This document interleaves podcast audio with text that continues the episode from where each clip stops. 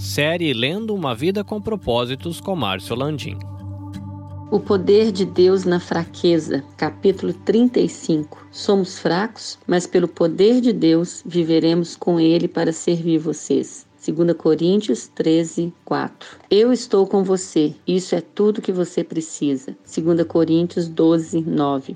Deus realmente gosta de usar pessoas fracas. Todo mundo tem fraquezas. Na verdade, você tem uma coleção de defeitos e imperfeições físicas, emocionais, intelectuais e espirituais. Você também pode viver situações incontroláveis que o enfraquecem, como obstáculos financeiros e de relacionamentos. O mais importante é o que você faz com isso. Normalmente negamos nossas fraquezas, as defendemos, damos desculpas, escondemos e tornamos-nos a senti-las. Isso impede que Deus as use da forma que deseja. Imaginamos que Deus quer usar somente nossos pontos fortes, mas Ele também quer usar nossas fraquezas para sua glória. A Bíblia diz que Deus escolheu para envergonhar os poderosos o que o mundo acha fraco. Suas fraquezas não são um acidente. Deus as permitiu em sua vida deliberadamente a fim de demonstrar seu poder por meio de você. Deus nunca ficou impressionado com a força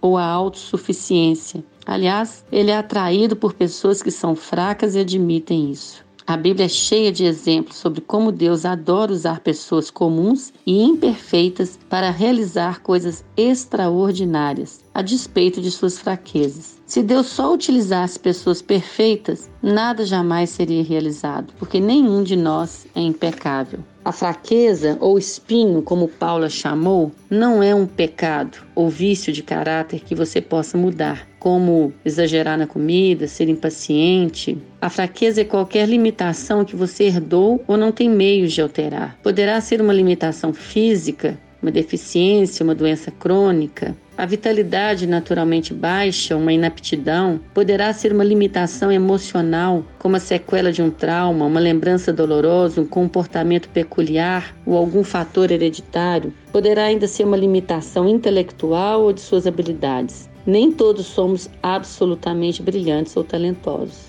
Quando você pensa nas limitações de sua vida, pode sentir-se tentado a concluir: Deus nunca poderia me usar mas Deus jamais fica limitado pelas nossas limitações. Deus irá nos usar se permitirmos que Ele trabalhe por meio das nossas fraquezas. Para que isso aconteça, devemos seguir o exemplo de Paulo. Paulo admitia as suas fraquezas. Confesse suas imperfeições, Pare de fingir que é perfeito e seja honesto sobre si mesmo. Em vez de viver dando desculpas e se recusando a aceitar, identifique sem pressa suas fraquezas pessoais. Duas grandes confissões do Novo Testamento demonstram o que é necessário para uma vida saudável. A primeira foi de Pedro, que disse a Jesus: Tu és o Cristo, filho do Deus vivo. A segunda confissão foi feita por Paulo, que disse a uma multidão que o idolatrava: Nós também somos humanos como vocês. Se você quer que Deus o use, deve saber quem é Deus e quem é você. Regozije-se na sua fraqueza. Sim,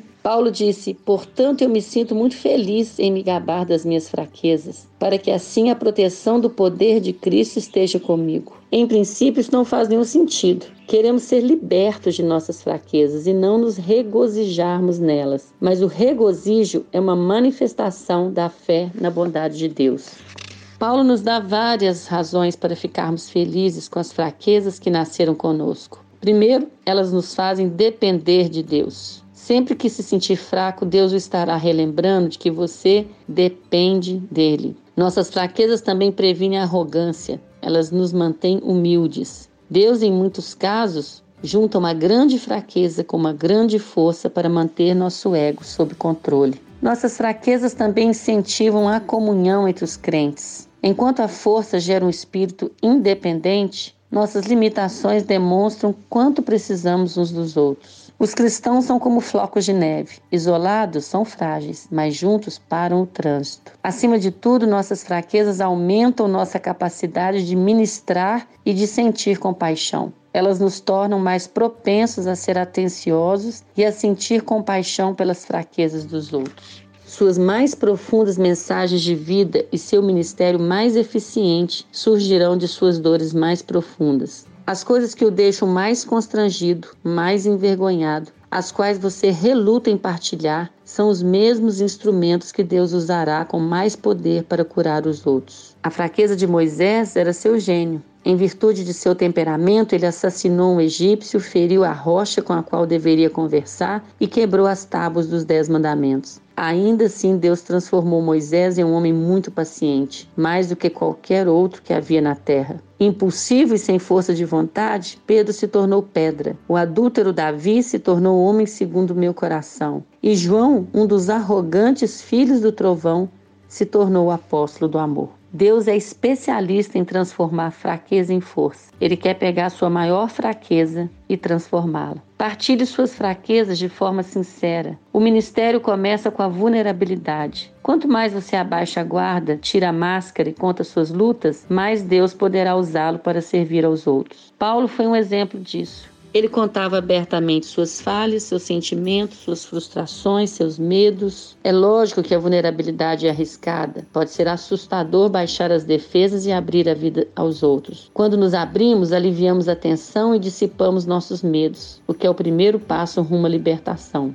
Devemos apenas ter um pequeno cuidado. Tenha muitos amigos, mas não só abra o seu coração. Cuidado com quem você também fica se abrindo demais. Nós já vimos que Deus dá graça ao humilde, mas muitos não compreendem a humildade. Ter humildade não é se rebaixar ou negar a própria força, mas ser sincero sobre suas fraquezas. Se as pessoas só puderem ver seus pontos fortes, irão desanimar e pensar: bem, melhor para ele, mas nunca poderei fazer isso. Entretanto, quando vem Deus usá-lo apesar de suas fraquezas, animam-se e pensam: talvez Deus também possa usar-me. Em algum ponto da vida, você terá de decidir se quer impressionar ou influenciar as pessoas. A qualidade essencial em um líder não é a perfeição, mas a credibilidade. As pessoas devem ser capazes de confiar em você, caso contrário, não seguirão. Glorie-se na sua fraqueza. Paulo disse: De uma experiência assim vale a pena gloriar-se, porém não vou fazê-lo. Vou apenas gloriar-me de quão fraco sou e quão grandioso és Deus para usar uma fraqueza dessas para a sua glória. Em vez de posar como um ícone de invencibilidade e autoconfiança, veja a si mesmo como um troféu da graça de Deus. Quando Satanás apontar as fraquezas que você tem, concorde com ele e enche o coração de louvores a Jesus. Algumas vezes, entretanto, Deus transforma um ponto forte em fraqueza a fim de nos usar ainda mais.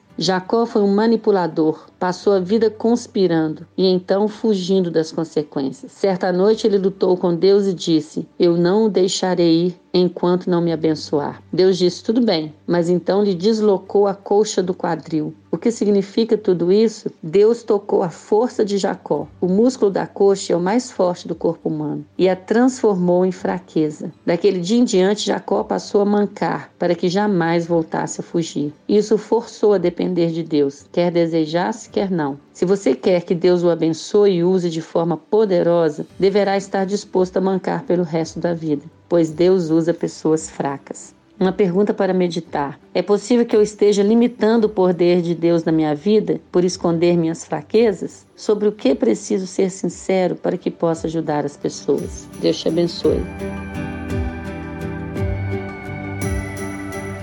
Você pode ouvir a continuação desta série diretamente do seu agregador de podcasts, Spotify, Google Podcasts e Apple Podcasts. Basta você procurar por EBVNcast.